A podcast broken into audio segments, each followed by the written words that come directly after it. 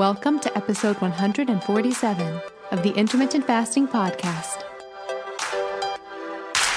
If you want to burn fat, gain energy, and enhance your health by changing when you eat, not what you eat, with no calorie counting, then this show is for you. I'm Melanie Avalon, author of What, When, Wine Lose Weight and Feel Great with Paleo Style Meals, Intermittent Fasting, and Wine. And I'm here with my co host, Gin Stephens, author of Delay, Don't Deny Living an Intermittent Fasting Lifestyle. For more on us, check out ifpodcast.com, melanieavalon.com, and ginstephens.com. Please remember, the thoughts and opinions on this podcast do not constitute medical advice or treatment. So, pour yourself a cup of black coffee, a mug of tea, or even a glass of wine if it's that time, and get ready for the Intermittent Fasting Podcast. Hi, all. Before we start the show, I want to talk about one of today's sponsors. This episode is brought to you in part by Four Sigmatic, a wellness company that mixes shrooms and adaptogens with coffee, cacao, latte, protein powder, and edible skincare. All of their tasty products work great in your eating window. Four Sigmatic mushroom coffee has half the caffeine of regular coffee, but it's truly magical. Because it has less caffeine, I can drink it in my eating window without it affecting my sleep. You're probably thinking, does this coffee taste like mushrooms? I can guarantee it tastes just like regular coffee, not at all like mushrooms. Mushroom coffee is more than just coffee. It contains lion's mane. Fun fact lion's mane mushrooms have long been used by the Buddhist monks to help with focus during meditation. Plus, it includes chaga, the king of mushrooms. Chaga supports your immune system with its antioxidant properties. And of course, we have a special offer for the intermittent fasting podcast audience. Receive 15% off your Four Sigmatic order. Just go to foursigmatic.com slash ifpodcast or enter code ifpodcast at checkout. That's F O U R S I G M A T I C dot com slash IF podcast to receive 15% off your order. And now, enjoy the show. Hi, everybody, and welcome. This is episode number 147 of the Intermittent Fasting Podcast. I'm Melanie Avalon, and I'm here with Gin Stephens. Hi, everybody. How are you today, Gin? I am fabulous. I'm living in a construction zone. Oh, still from the um, ceiling? Well, we just started, yes, in um, and we're doing several things. It's going to be a construction zone here for a while, but our house was built in 1979, and the people who we bought it from had lived here since 84. And they had done a lot of renovations over the years, but there were still areas with popcorn ceilings. And so we're having those scraped down and fixed. Not all of them. There's still a couple rooms. Like there's one room where it was built in the the late 80s and it's got a little textured ceiling, but it's not bad in there. But there were a few places where it was like coming, you know, it didn't look fresh and good. So, whew, it's a mess. the guys have been here scraping, scraping, scraping, and now they're plastering, replastering, then fixing, you know, the cracks. There were some cracks in it, and they're going to sand all that. And we're also redoing a bathroom that was last redone in the 80s. And it had Laura Ashley wallpaper. We've talked about Laura Ashley before. You don't know what that is, right? No. Yeah, it, I remember talking about that early on. You're like, what's that? It was really big in the 80s. It was very flowery. It's kind of like, you know, English garden kind of a look. So that's going away. It's going away. We're re- redoing that whole bathroom. And I'm actually super excited about one thing. The bathroom was done, of course, in the 80s when brass and gold were really big. And it's got these faucets that were put in in the 80s and they are gold plated. okay, so just imagine these gold plated faucet handles and the shower fixtures are also the, the gold plated. And they are actually back in style. And Chad is letting me keep them. And I'm so excited because we're putting back in, we're going to use gold pulls on the vanity because that's what's in style right now. And these are like a brushed gold from the 80s. And I'm like, yes, everything old is new again. That's so funny. Yeah, but we're not, you know, the wallpaper's not going to be Laura Ashley, but we're getting a new vanity, new floor, you know. So, anyway, big changes. Are you going to outfit your podcast room to be a podcast studio? Well, I'm not adding anything to the room, no, not right now. I'm still holding out for that. Yeah, it's still it's fine the way it is. And there's actually some texture ceiling in here, and we're leaving it just because it's better for sound. I think. I mean, it's not a huge deal, but it's also not a main room of the house. Well, to do list. I just want to have my own little podcast studio and live vicariously through you. I love my podcast studio. I love it. It's just, but it's you know, it's not a professional recording studio, but it's works for me. It's better than when I was recording from the laundry room slash my husband's office slash the room the cats went through. Because I don't know if I ever told y'all. I don't know. I might have. You probably you knew this, but I don't know if the audience did. But the way my old house was built, the one that we sold, it had two heating and air systems. One for the right side of the house, one for the left side of the house. And the room where I did the podcasting, which was the combination office, laundry room where the cats came in, was right in the smack middle of the house. So it had vents from the right side, but it had the air return from the left side. So anytime the heat or the air came on, it was so loud, it sounded like a freight train was going through that room. So before I recorded any episode of the podcast, I had to go turn off the heat and the air on both sides of the house. And sometimes I would forget to turn it back on and I'd be like, why is it so hot in here? And I'd be like, oh, I turned off the, the air. And then I would have to turn it back on. So all that podcasting that I did, I had to turn the heat and the air off to do it. It was such a pain. And now I don't have to do that. It's like just those little things make such a difference. Every time we podcast, I have to turn off one, two, three, four air filters, air purifiers, and then turn off the air conditioning and then turn off my Rife machine. Yeah, I don't have to turn off anything. I don't have to turn off anything. I just walk in here, close the door, and podcast. It's like freedom after all those. You know, I mean, it was it was a couple years that I had to had to do that. So it was a lot. So funny. I have a funny story. All right, what is it? So I went to Whole Foods the other day, like a few actually now it was probably a week or so ago. And I went at 7 a.m. right when they opened because I had insomnia. That's the only reason I would ever be up at 7 a.m. So I went to Whole Foods and I was in the checkout line. There was nobody in the store because it was 7 a.m. I had on my blue light blocking goggles and I had on a, or glasses, and I had on a Bioptimizer shirt. And I'm standing in line and this guy came up next to me and he goes, Oh, I love those products. And I forgot what shirt I was wearing, and I was like, "What is he talking about?" Oh, please tell me that you're about to say he's a podcast listener. No, but sort I don't know, but sort of better. Okay, so then I remembered I was wearing the shirt, and I was like, "Oh," I was like, "Really?" I was like, "Which ones do you use?" And he was like, "Yeah, I love the enzymes." And he goes, "Wade is the best," and I was like. and then I was like, I was like, I love Wade. I was like, I was like, I'm a podcaster, and I was like, they're a sponsor on our podcast. We've had Wade on the podcast he was like, he was like, that's amazing. And then he was like, he was like, yeah, I saw your shirt, I saw your blue light blocking glasses, and I just thought she gets it. I was like, yeah, we're probably into a lot of the same things. And then I'm not making this up, Gin. Guess what he said next? He goes, yeah, have you heard of Joovv? And I was like, no way. No, I'm not making this up. And I was just like, oh my gosh. So I hope that y'all like went on a date or something. No, but um, it was so funny. And I was like, I freaked out.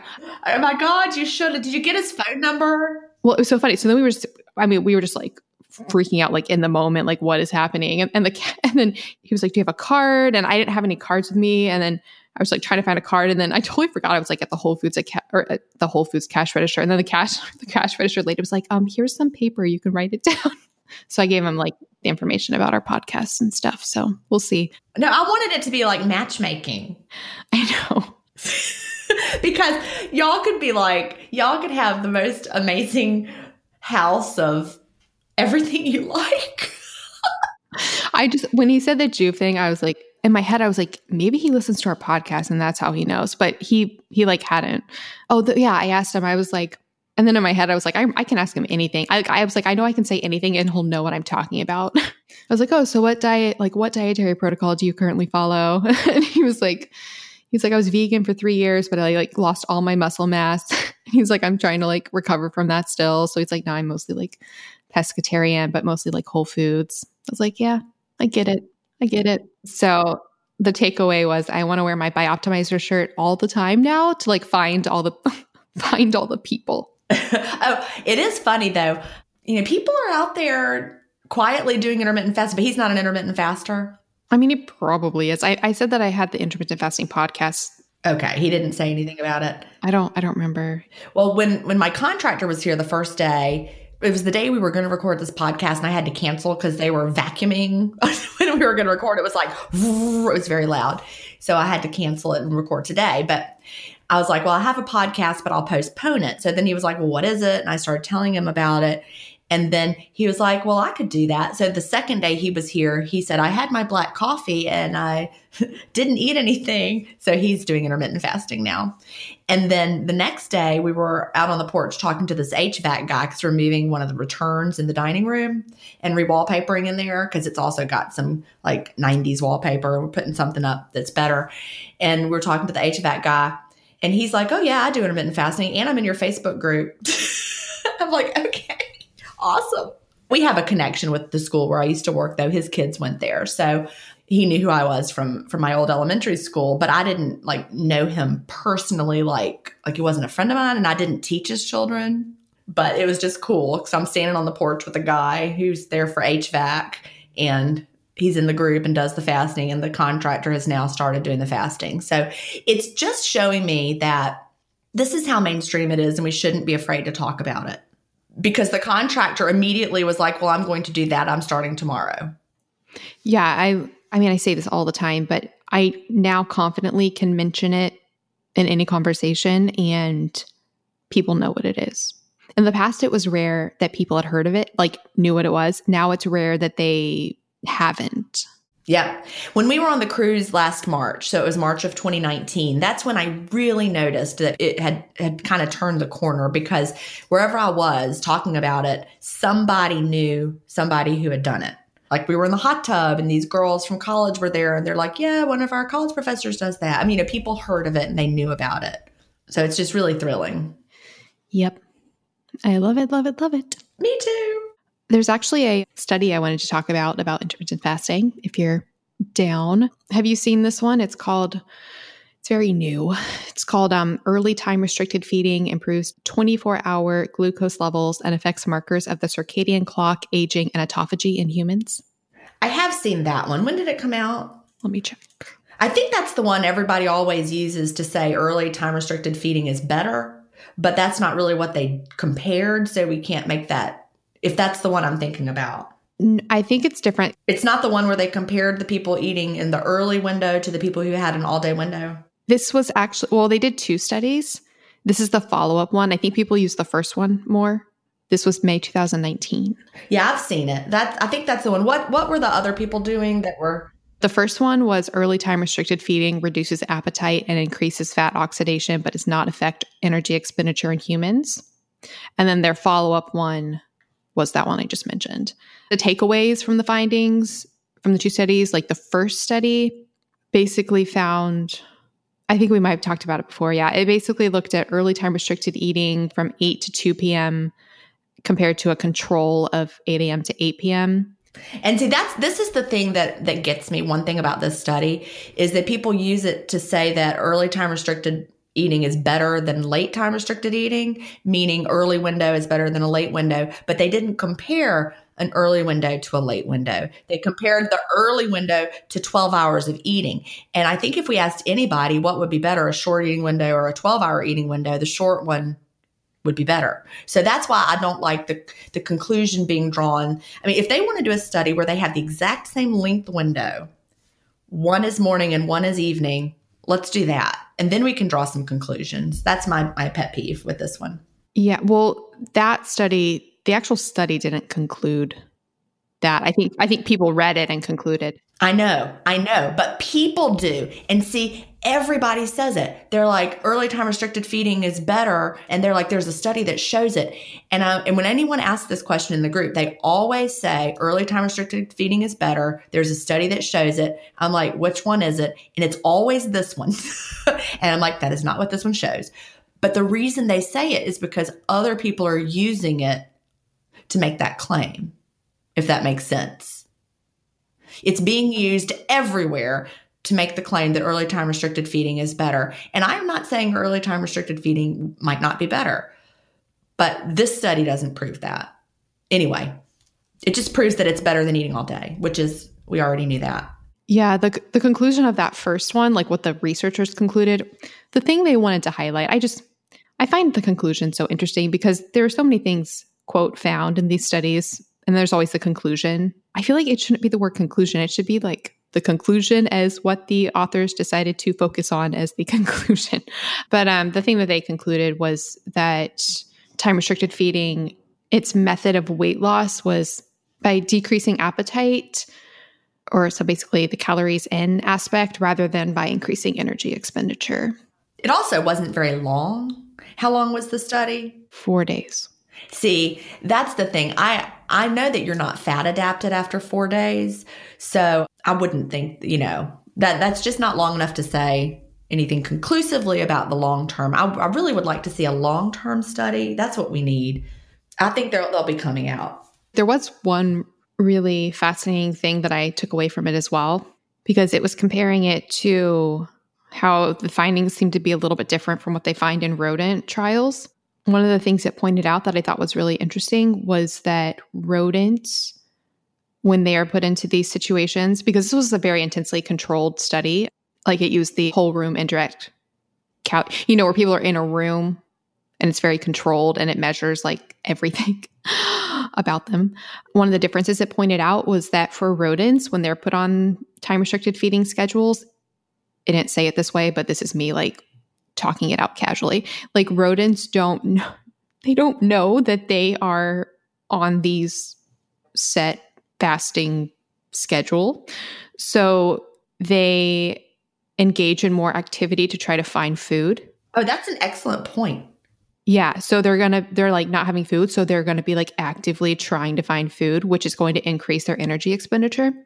Whereas humans, when they're in this thing, they're in a room, they can't move around, they know there's not food, they're not making any compensatory physical activity to find food. Isn't that fascinating? There could also be negative psychological effects on the rats too that we're not thinking about. See, this is why science is hard, everybody. And so the rats might be more stressed out because they don't understand that they're going to get fed later and they're in a feeding study, whereas humans do. So, like if you say fasting causes stress because these rats were super stressed after they did it, well, the rats didn't know they were doing it. They just thought, oh my God, what's wrong? What's happening? Why is there no food? I never thought of that before, but that is one of the confounding variables that you cannot because you can't explain it to the rat. Hey, little ratty, you know, you're going to be on this super special. It's good for you. You're going to love it. Yeah. And it's so funny. I mean, it, they didn't mention that at all in the study, but that was my first thought as well. I was like, I never thought about that. But what you just said was one of my thoughts too. I was like, the rats don't know. So they're probably super stressed. like, Right. And that is a variable. That is a variable. And you cannot control for that unless you like send them to the rat spa. I don't know. They could be like massage the rats and keep them calm. I don't know. Because then the massage might be the thing that's causing that. See, there's no, it's really hard to control variables in science experiments with anything, whether you're doing a paper airplane experiment. I talk about this in Feast Without Fear about why it's so hard to draw conclusions from science. Because every little thing you tweak changes something else, especially with living creatures like us and humans, even more. Sorry, I was just clicking on um, other links related to it. It might have actually, I think the one that people were all concluding, I think the other study, I think it might have been a different study. I think it might have been the early time restricted feeding improves insulin sensitivity, blood pressure, and oxidative stress even without weight loss. Oh, wait, no. That's still the same at the same period of time. I think that's I think they did one study and released a couple articles about it. This one's a different study, but eh, it's all the same thing. But I think I don't it wasn't comparing equal windows that were different time of day. Yeah, same thing. It's like a you know they do that. They'll have they'll have one study and and pull out more than one paper related to it. Well, this was a, this was a different year. But that that's what I'm saying. They might have taken another year to write the paper. Does that make sense? Oh, yeah. Well, this was a different control group. Okay. Okay. But yeah, no, that makes sense. Actually, though, so back to the study I was opening with, the one about 24 hour glucose levels, I was really drawn to this one because it looked at the genetic changes from time restricted feeding on like genes related to autophagy, one of my favorites. And they basically found that it upregulated a lot of genes which were supportive of autophagy. Yeah, I'm not surprised about that at all. But one of the takeaways that I wanted to talk about has literally like nothing really I mean, it obviously it has to do with it, but I got so excited, Gin. So they found in the study that the participants eating in a 6-hour time window that they had after eating reduced glucose levels. And the researchers said that they actually had expected it to be the opposite. They thought that with the participants having, you know, all these meals scrunched into a short amount of time, that they would have higher blood glucose levels afterwards, that it would have like basically a negative effect. But it was the opposite.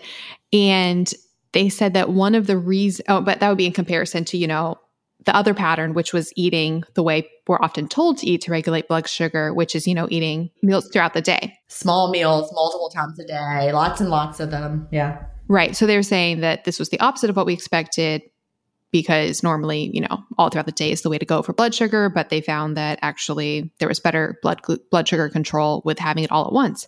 That doesn't surprise me at all because I remember the way I felt when I used to eat frequently throughout the day. It was like I was on a blood sugar roller coaster. Honestly, that is how I felt. Well, I got really excited because this literally some of the stuff they said really ties into our whole one meal a day conversation. I was reading this and I was like lighting up.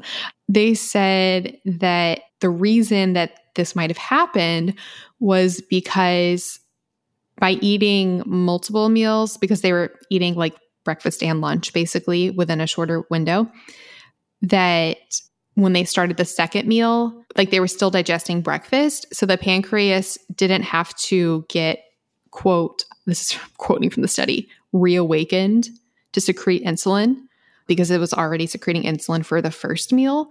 So that might have lessened the spike in plasma glucose afterwards.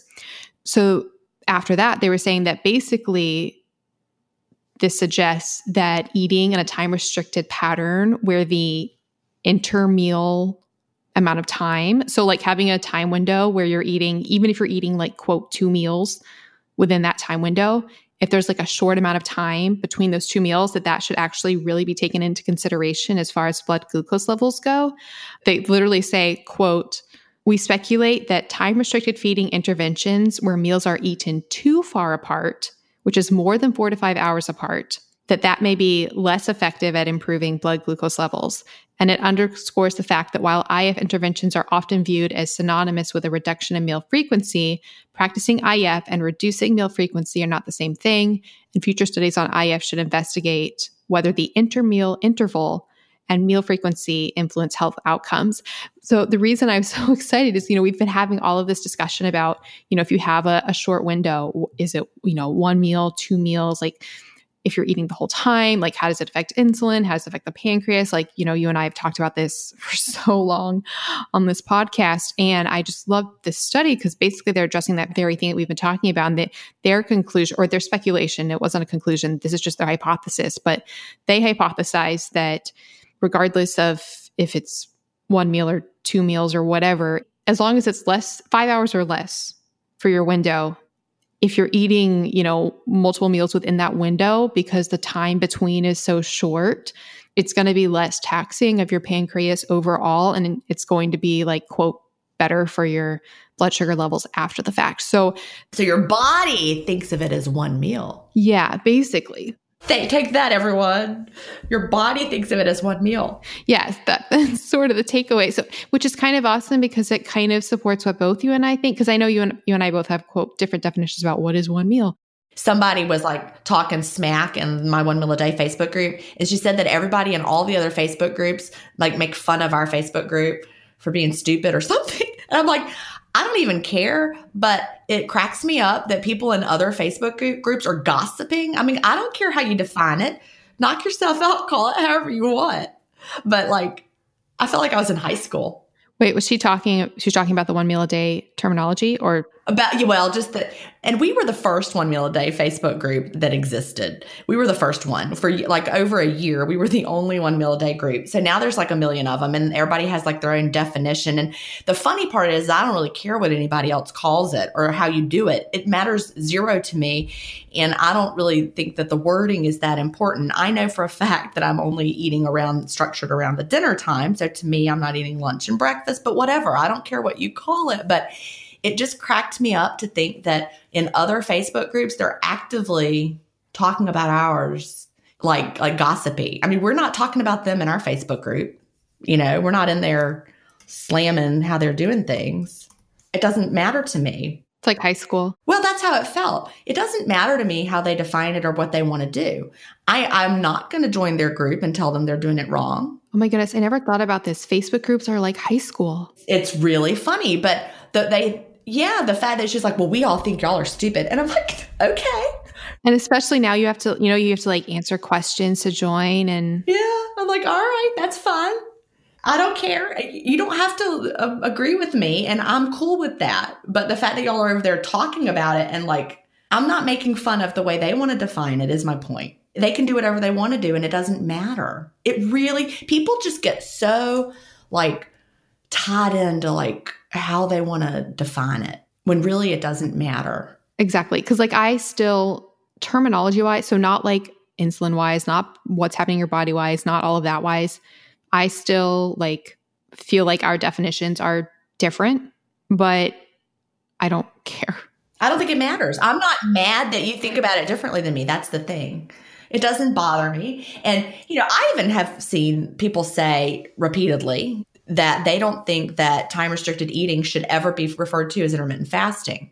Like that is one train of thought that a few people, you know, that are experts in the field do they don't consider time restricted eating, which is the daily eating window approach, they don't consider that to be intermittent fasting.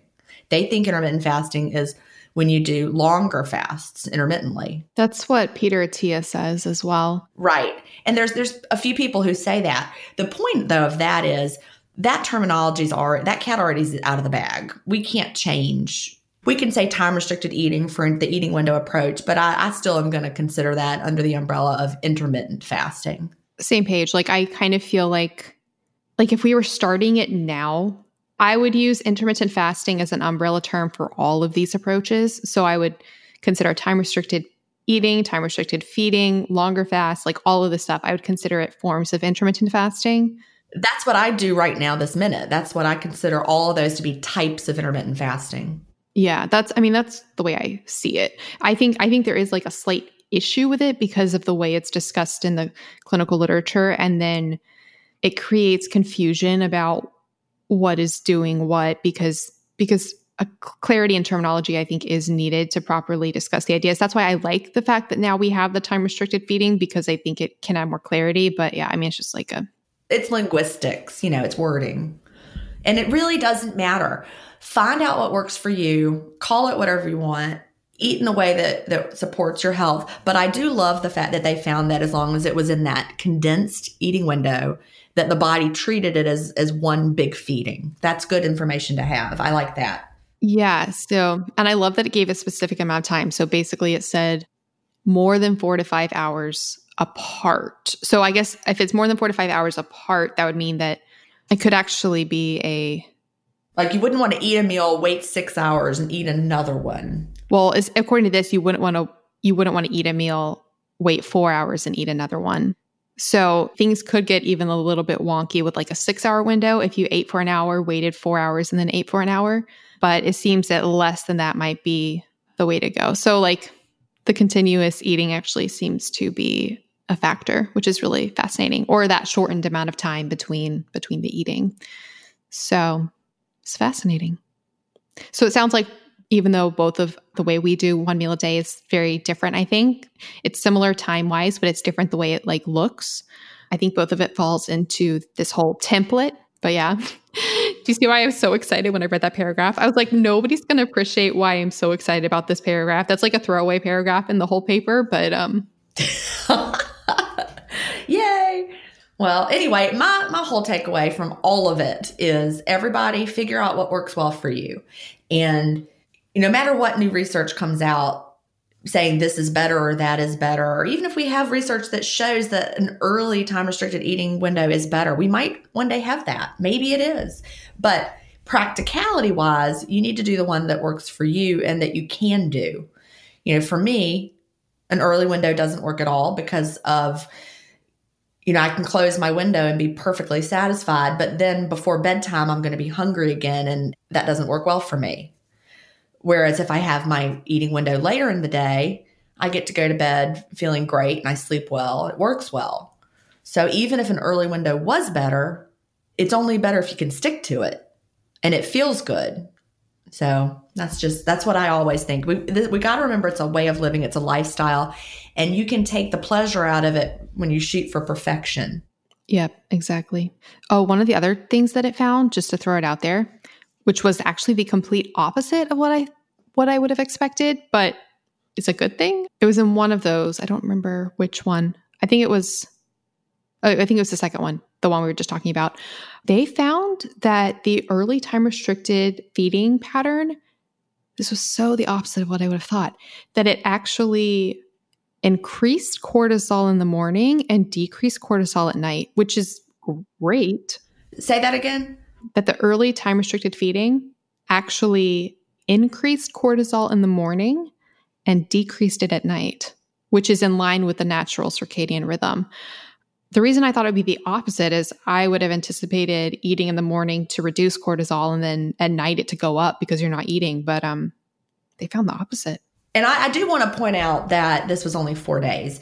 And so I really think, knowing what I know about how long it takes our bodies to adjust to fasting, I really think we need to demand long term studies because we're recording this near the end of January, and we just had a ton of new people join the group. And they're about three weeks in now, and they're all like, you know, hitting that glycogen depletion wall right at the same time. They're like, why do I suddenly feel worse when I felt great? And, you know, and then they're going to get to the other side and they're going to feel better. But, you know, any study that you do, if it's really short, you're going to miss out on that fat adaptation and the way that your body responds differently when you've been doing it longer. Yeah, I do think that's a great thing to point out. So, for listeners, we will put links to both of these in the show notes. The reason I had I dived so deep into these was so I've had Stacy Toth on my other podcast, on the Melanie Avalon Biohacking podcast, and that episode, she was on the episode all about skincare and makeup, and it's an, I'll put a link to it in the show notes. But she is the co-host of the Paleo View with Dr. Sarah Ballantyne, who I adore, Dr. Sarah Ballantyne. They actually had a whole episode on intermittent fasting, and they had both of these studies, and they talked about them. And Dr. Ballantyne drew some conclusions that I would not personally have drawn from reading it. So I wanted to like go through and read it all myself and see what was going on. And people were talking about it in my Facebook group. So that's why I did a really deep dive. I'll put links to everything in the show notes. It is so interesting when you read somebody, I mean, even someone you respect a lot, and you read their interpretation of a study, and then you read it and you're like, that's not at all how I interpret that. Isn't that interesting? Actually, I agreed with most of what she said. Like, pretty much. But the thing that I was like, what? And I was like, I have to go read this is she mentioned that effect on cortisol. And then her conclusion from that, this was just me not quite f- being in line with the interpretation. Her interpretation was, okay, time restricted feeding is increasing cortisol. So it might be a problem for stress markers. But I was thinking it's increasing cortisol and the natural circadian rhythm. Like it's regulating cortisol the way we want cortisol to be regulated. So and it was lower later. So there it wasn't always increased. It was just increased earlier. Right.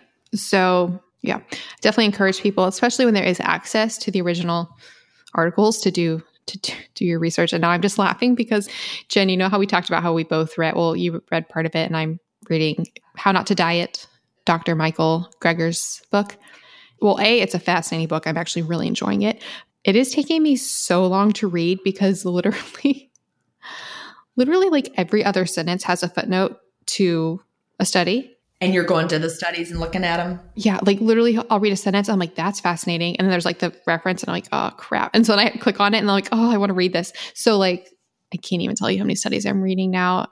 Are you finding, I'm just curious, are you finding that what the studies are saying when you read them match what he says about them. That's the part that always I always am so surprised when they don't, which is a lot.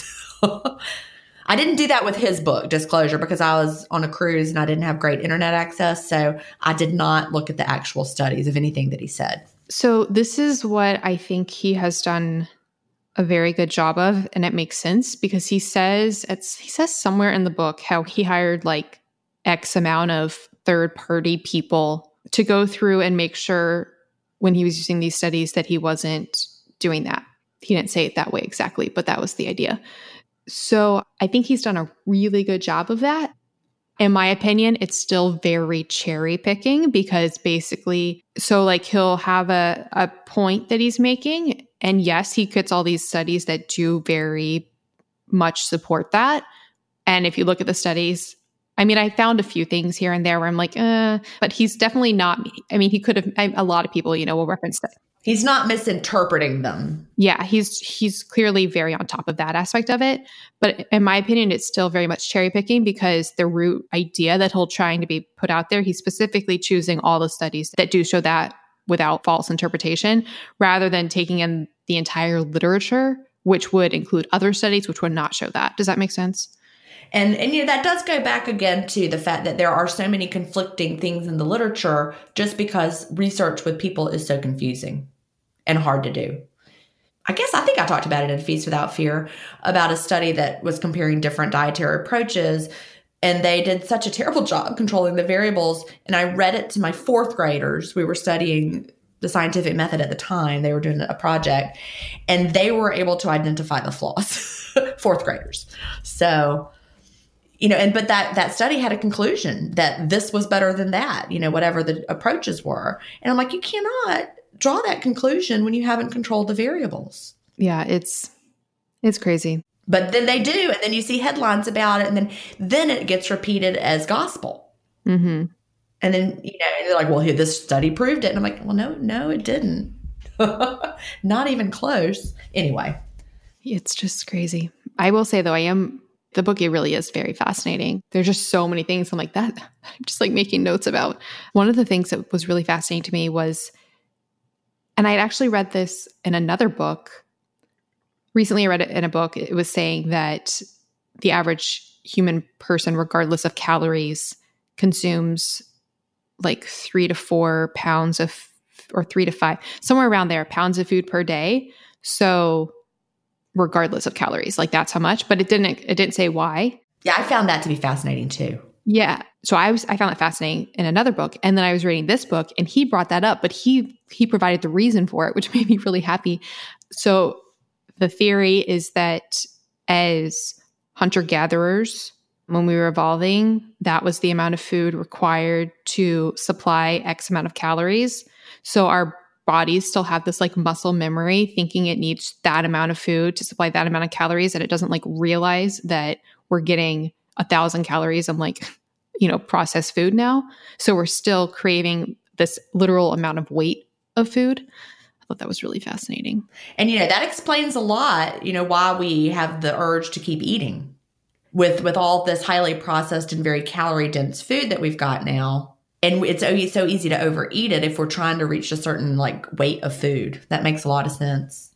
Yeah. Cause I mean, so far, I probably read a fifth of the book now so far. And so far his main hypothesis is that it's really like processed foods and over consumption of calories is like the reason for the obesity epidemic. Yeah, overeating is not a good strategy for any of us. But it's why it's so easy to overeat these highly processed, you know, calorie dense foods. You know, it's easy to overeat them. And the whole weight thing, the weight of the food, that's that explains a lot about it. Yeah. Yeah, he, uh, there's so many. I, I, really actually do recommend the book because he references so many studies I had never heard before that are just really, really fascinating. As far as like studies where they're just comparing like how much you eat with different environmental situations or different food types, and I mean, it's really fascinating. I just thought though of something where I can think of like a cherry picking example. Like for example, he really briefly discussed fat because he makes the argument that you know fat is such a concentrated form of calories, so it's most likely contributing to the obesity epidemic. Oh, this was something I specifically looked up. So he brings up the idea of coconut oil and he was saying how like coconut oil is posited as, you know, being good for weight loss or whatever. And he deconstructs that completely. So he doesn't think that that's the case. But he provides a like a study where it showed that coconut oil, like replacing coconut oil, led to weight loss in the participants. But then he completely discredits the study because he says it was a open label so he says that because the participants knew they were getting coconut oil, that completely discredits the study, which I was like, maybe that's true, but I feel like that's sort of like a cherry picking situation. Like, you know, like you're going to show this study, but then you're going to discredit it for this really random thing. So then I Googled open label to see if he used any other open label studies to prove other points. and I think he used one. And so I was like, okay. so then technically you can't use this other study either, you know? but you don't mention the open label in that other study. So that's the type of things that I my brain goes to. Well, I get it. You know, if if if it's if it discredits one, you have to use that same metric for all of them. It would be like if you said, "Well, I don't really like rat studies; they're not very good." But here's a great rat study that proves my point. yeah. but he's very smart because, like, because then he follows it up with an open label with a non open label coconut oil study that didn't show that. So basically, what he did in addressing the coconut oil concept was there are a lot of more studies beyond these two studies, but he pulled out two studies, one which supported what he didn't want to endorse, but then he discredited that study. And then he provided a study that did support his hypothesis. So he got be- he gets the best of both worlds. And I'm not trying to attack him at all. I'm just saying like this is very smart and nothing is technically untrue in it, but it's just the way that we can, you know, use things to prove a point. I, I mean, it's very smart tactic because he's getting to show both sides, but discrediting the other side and then supporting his side with two studies about something that, and then using that to discredit, then he's using it, focusing on coconut oil to discredit medium chain triglycerides, the MCTs, when coconut oil is only a certain percent MCTs. So I think the studies would all need to have been studies about MCTs, not coconut oil. Right. Well, because it's not, yeah. Science with people is just so hard. I mean, it is, it's just so hard. And what I would love to do is work with some some researchers on designing some intermittent fasting studies. Wouldn't that be fun? help them design some studies and, and, just say you know from a practical approach here's what we we know from you know these we're over 300000 facebook group members now combined so this is what we see so these are some factors to keep in mind and that would be awesome yep all right should we take a moment to talk about some of our supporters today yes let's do that and you notice we haven't answered a single question but it's been intermittent fasting talk the whole time i know It's been good stuff. No, it's really good stuff. No, I love it. We actually had requests. I remember like right when we started this podcast, we had requests to um talk more about the most recent studies. And at the time I was like I wanted to do it, but it seemed like like a lot not not, not a lot of effort, but like I was like that's going to take a lot of, you know, a lot of time to like research and everything and I wanted to address all these qu- listener questions, but I, I think having both is really important. So, today's episode is brought to you in part by two really amazing companies that Gin and I both, I can say very confidently, Gin and I both adore. It is very true. The first one is Feals. And guys, we actually had a call. Was it how long ago was it? Like two weeks ago ish with Feals just to get up to date with where they're at. Oh, so Feals, they make they make a CBD oil that fits all of my personal really stringent criteria. It's full spectrum, it's organic, it's made with organic MCT oil as the carrier and it's tested for purity, for quality. I mean, I just love it. And we had a call with them and I cannot express like how genuine they are as a company. Oh, they're awesome. They were they were so great. I mean, it's just so wonderful to talk to people that truly believe like so much in the product that they're creating and are truly creating it to help the world. like basically they just had the call to just tell us how excited they are to be working with us and helping to get the power of CBD out there because they're so passionate about what it can do for people's situations. Like we were talking to one of the founders, I believe, and um, he came to CBD to tackle his depression, right? Depression or anxiety, I think it was depression. Yeah, one of those. It, yeah. I know they're not exactly the same, but in my mind, I tend to keep them together. So I can't remember what she said, but it was definitely one of those, if not both. It was one of them. Yeah, like you said, or if not both. Oh, really quick tangent. I was actually researching depression and anxiety the other day. Do you know one reason that they often go together? Because we were just talking about lumping them together. Because they're they're sort of like extremes in the brain. And people will often, if they have high anxiety, the body can only exist at that state of anxiety for so long before it just shuts down. And so then the shutdown response kind of reverts to the de- depression. Ooh, that explains a lot. Yeah. Knowing somebody that I know that that deals with that, both the anxiety and the depression, it's not me, but it's someone I know, that explains exactly what it's like. That was I'm glad I learned that because yeah, they they're really anxious about everything, then all of a sudden they have a crash. Yeah, basically it was like the like literally the brain cannot maintain that state of anxiety, you know, perpetually. And then it shuts down. I mean, I've seen it. I've seen it. It just shuts down. Yeah, wow. One of the amazing things about CBD is it it can help regulate our cannabinoid system and actually bring us back into balance.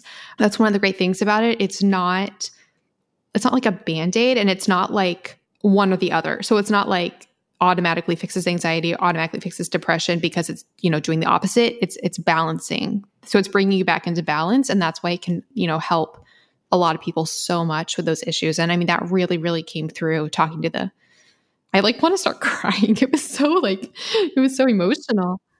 It really was. And and they were like they they said that they really have appreciated the response from the intermittent fasting podcast audience. Like they they're really grateful for this audience. Yeah, they they wanted to make that clear that they they considered you, the intermittent fasting podcast listeners who have embraced their product. Apparently a lot of you have. And and they they they know it and they're grateful. So that made me happy. Yeah, they said they've been getting a lot of feedback from our audience saying how how much they're loving the products, and so they, you know, because we think of companies as like this company. Here's this company making this product, but these are people who made a product because it worked for them and they needed it. And so they're like, hey, let's change the way, kind of like, you, you know, you and me, Melanie, with fasting. Fasting is our quote product that we are, you know, quote selling you. In this podcast, we're presenting it to you. We we want, but but it's because it's meaningful to us. So this company Feals is real people who developed a product because it helped them and now they're selling it to people. But the story of the people is at the heart of what they're doing, which is like us with intermittent fasting. Exactly. Yeah, that's why we connected so well with them. It kind of gave me goosebumps. I know it was like a really powerful call. I was like, "Oh my goodness." And I hung up and I was like, "I'm just so grateful and happy." And and I personally use Feals and it's amazing. Like I just love it. And we do have they also on top of that, I think they have one of the best offers hands down. So if you go to feals.com slash IF podcast, you will actually get 50% off your first order with free shipping, which is so huge. So again, that's feals.com slash IF podcast to become a member and get 50% and free shipping. And like I said, it is a membership, but you can cancel. So if for some reason it doesn't work for you, you're not like committed long term, but I think most people are do end up committing long term. Really, for me though, the thing the thing about Feals, you know, you can buy CBD oil like at any corner store now, like everywhere. You can buy it everywhere. But for me, I don't want to just buy something from wherever. I want it. I want to be certain that it's high quality, and that's why, you know, I would. I would rather get it from someone that I trust. That's just really important to me. I don't want to buy it at the convenience store down the street. I don't know what that is. especially with CBD. Oh yeah, yeah. So to me, it's it's worth getting the highest quality from a rep- reputable company. I wouldn't feel the least bit confident getting it, you know, from CBDRS or something. Oh gosh. Yep. And then our second supporter today is also a company that's really, honestly, as well doing really amazing things for our health, like the planet, so many things. That's native deodorant. So I'm really passionate about this. Deodorant is actually one of the largest sources of toxic exposure that most people experience every single day because most people wear deodorant and our armpits are supposed to be letting toxins out. But ironically, we tend to stuff it up with deodorant. So we're blocking our detox system. And then most deodorants are made with aluminum, which is actually a toxic heavy metal, as well as parabens, talc, a lot of other ingredients that can be toxic to our bodies. So that's just really not a good situation to be in. The problem is that there are a lot of nat- quote natural deodorants, but they don't work. So it's like, uh, you're just kind of stuck. That's why I, I do adore Native because they have actually formulated deodorants that are non toxic, that are safe for your skin, that use natural ingredients, and that most importantly, native deodorant works. It's funny, whenever I mention native, like on Instagram or in my Facebook group or whatever, it's just everybody's like, I love native. like everybody who's tried it. Well, if you've ever tried another one, that's the that's when you love native. Because I've tried other natural deodorants. I've talked about this before because I really was trying and it all that happened is my deodorant itself started to smell like BO and it never helped me at all. And so I, was, I would give up. And I actually heard about Native from a good friend of mine before they sponsored our podcast. And I was using it before they sponsored our podcast. This is true story. And my friend was like, oh, well, then you've got to try Native. And I'm like, all right, whatever, I'll try it. And I tried it and I was like, oh, she's right. They're the bomb. Which which scent do you use, Gin? I like the coconut. Coconut and vanilla. That's their most popular one. It's my favorite. Yeah, like I don't I don't like to smell um florally. That's just me. I love to smell. I love the the coconut vanilla smell. Yeah, my personal favorite is the unscented because I'm a sensitive butterfly. But yeah, so Native is great. They do have free shipping. They have 30 30 day free returns and exchanges. Pretty awesome. And they do have a special offer just for our listeners if you go to nativedeodorant.com and use the promo code IF podcast during checkout, you will get 20% off your first purchase. So again, that is nativedeodorant.com. Use the promo code IF podcast for 20% off your first purchase. Love Native. All right, so we can squeeze in one one question from one lucky listener before we go. Hey, but you know what though? We answered questions that people didn't even know they had today. This is true. This is very true. So, this question comes from Emily. The subject is dirty fasting at the end of the feeding window. I really like this question. Emily says, Hi, ladies. I just found your podcast and am loving it. It has really helped me stay motivated and get back on track in January after an indulgent holiday season. I have been following a low carb, not quite keto lifestyle for about 10 months and have also been incorporating intermittent fasting over that time. Let's ignore December. Winky face. Since listening to your podcast, I've realized that my fast was not clean. I was adding creamer to coffee and also chewing the occasional sugar free gum or drinking flavored LaCroix during the fasting window. I have since tightened up my ways to keep the fast clean in the morning with black coffee and water only. There were several episodes which have helped me understand why it's important to keep it clean so your body doesn't think food is coming or raise insulin while, while you are in the fasted state. I have noticed a huge difference since keeping the fast clean, so thanks for that. I can now fast until the early afternoon when I used to break the fast around 11 a.m. My question is Is there a bit more flexibility at the end of the eating window slash beginning of the fasting window? I typically fast for about 18 to 19 hours a day with an eating window somewhere around 1 to 6 p.m. I do enjoy a few pieces of my horrible sugar free gum and a flavored LaCroix after dinner in lieu of dessert. If I finish my dinner at 6 p.m., but sip on LaCroix and chew gum until 7 or 8 p.m., will that really affect when my body gets into the fasted state? My thought here is that I have real food in my stomach that my body is already processing this is so interesting because it kind of ties into what we were talking about earlier, Gin. I did not plan this at all. So, the marginal impact of the gum or LaCroix would be less of an issue when I'm just closing my eating window compared to when I'm completely in the fasted state the next day from wake up time to 1 p.m. Hopefully, this question makes sense. I'd appreciate your thoughts. And yes, it does make sense. She says, as an aside, I'm doing IF and eating the way I do to feel good, enjoy health benefits, and make life easier by not having to think about food all day. Although I would like to lose about five pounds, I am at a healthy weight, so I suppose I would consider myself in maintenance mode. Thanks so much. All right. What are your thoughts, Gin? Well, it is such an interesting question because I think about this myself.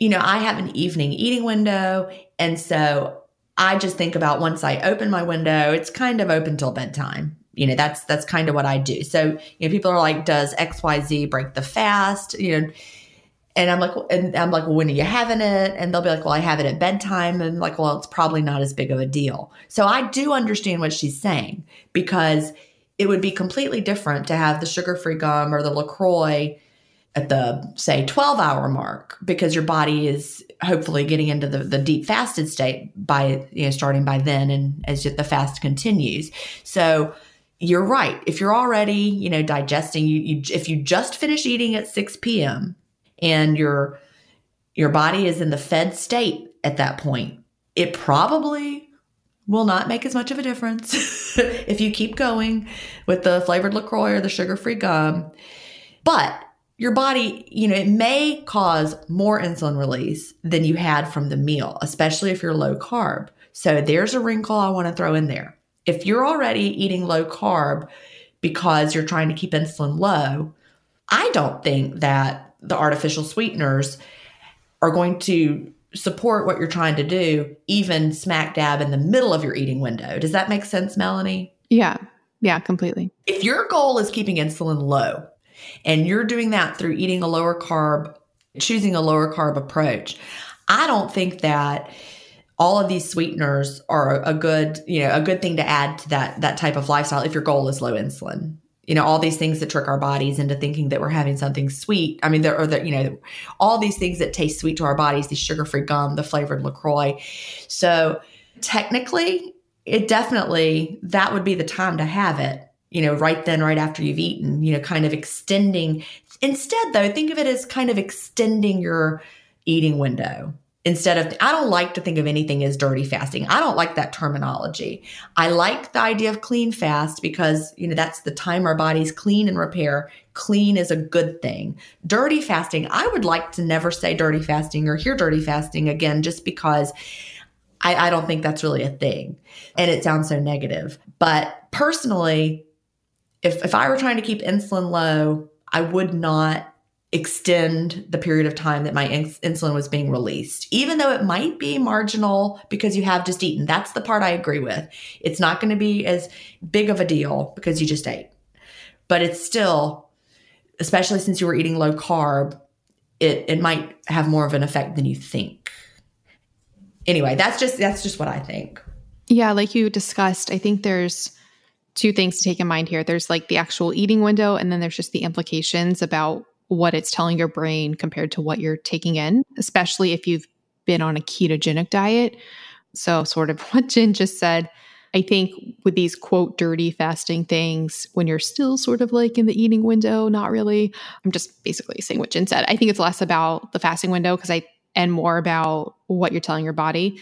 Interestingly enough, something like stevia, for example, after like all the research I've done on that, I think that's an example where it's ironic because so it's like a sweet taste, right? It's been shown to also actually lower blood sugar levels. So if you're not eating a carb restricted diet, I think actually having stevia with like your carbs might actually be a good way to for some people to like manage their blood sugar levels unless it's lowering your blood sugar by raising your insulin which is like it, it only looks good on paper. Like, oh, look, it lowered my blood glucose. Well, if it did that by raising your insulin, that's a false positive good feeling. Well, some of the studies have shown that it, it it's good for in, for insulin regulation. So it's it's tricky to know exactly what's going on. The takeaways I've seen with stevia is like that there are a lot of different respond the way there are a lot of different responders. So it's like for some people, eating carbs and having stevia might actually be a good thing because it's going to overall have a good effect on your blood sugar. For some people, though, adding it in can actually increase insulin. So hard to tell. And then for some people on low carb, it's great because they don't seem to experience like sugar cravings or anything. Like it works for them to like satisfy their sweet tooth without having sweets. But then for some people, it's the complete opposite. It keeps the the sweets present. So really, it's this is stevia specifically. And and you're talking about it within the eating window in this context, like with food. Mm-hmm with it with food.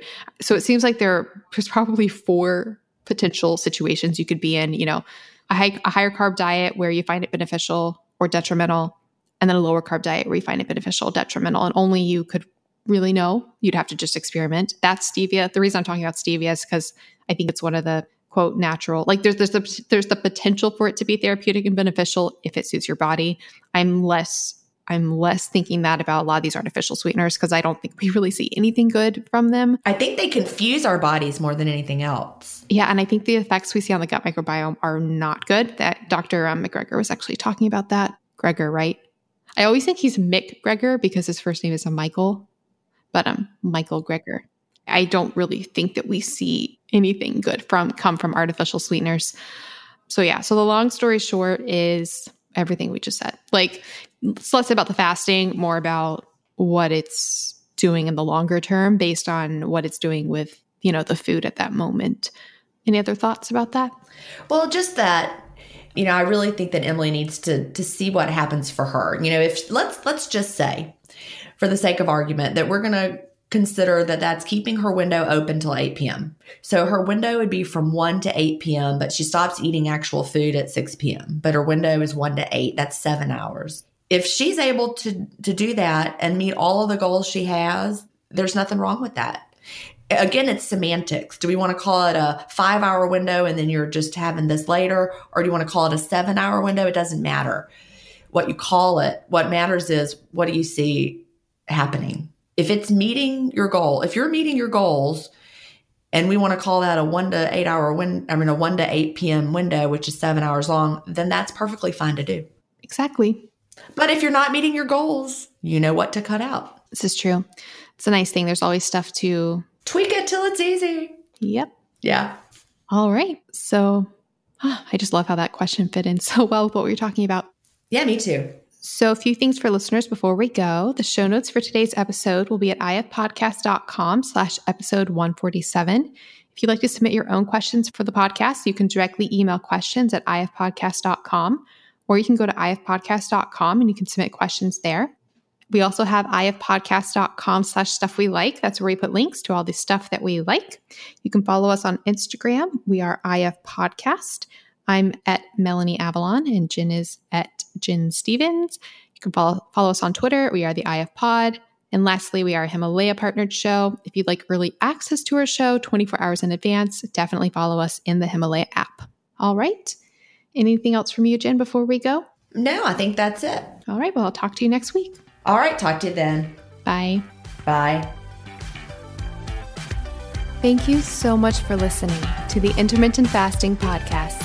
Please remember that everything discussed on the show is not medical advice. We're not doctors. You can also check out our other podcasts, Intermittent Fasting Stories and the Melanie Avalon Biohacking Podcast. The music was composed by Leland Cox. See you next week.